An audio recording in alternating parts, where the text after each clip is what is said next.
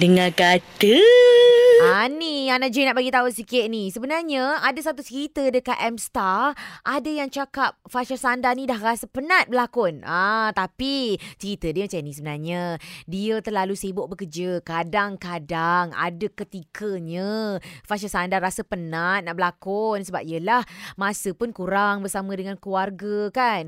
Sebab tanggungjawab tu besar. Kita tahulah kalau berlakon. Ana J hari tu berlakon drama Dodol tak bergula tu. Ah tunggu-tunggu nanti. Drama Raya Suria Suria tau. Kita orang berlakon pun macam ui lamanya nak kena tunggu scene kita berpanas, berhujan kan. Ha, letih. Tapi itulah dia punya tugasan. Ha, dia punya passion orang berlakon ni kan. Itu yang kita rasa macam uh, uh, uh, memang tabik hormat lah dekat pelakon-pelakon ni. Kita nak buat pun tak tahulah macam mana. Tapi tengoklah Fazil Sanda dia kata dia tak tak tak tahu macam mana cara nak tolak. Uh, orang kata apa dunia lakonan tu sebabnya bila dia kata dia terima satu karya bagus. Penerbit pengarah sendiri bagi kepercayaan penuh penuh. Dia anggap tu semua rezeki anak-anak dia lah. Ha, jadi nak buat macam mana ya?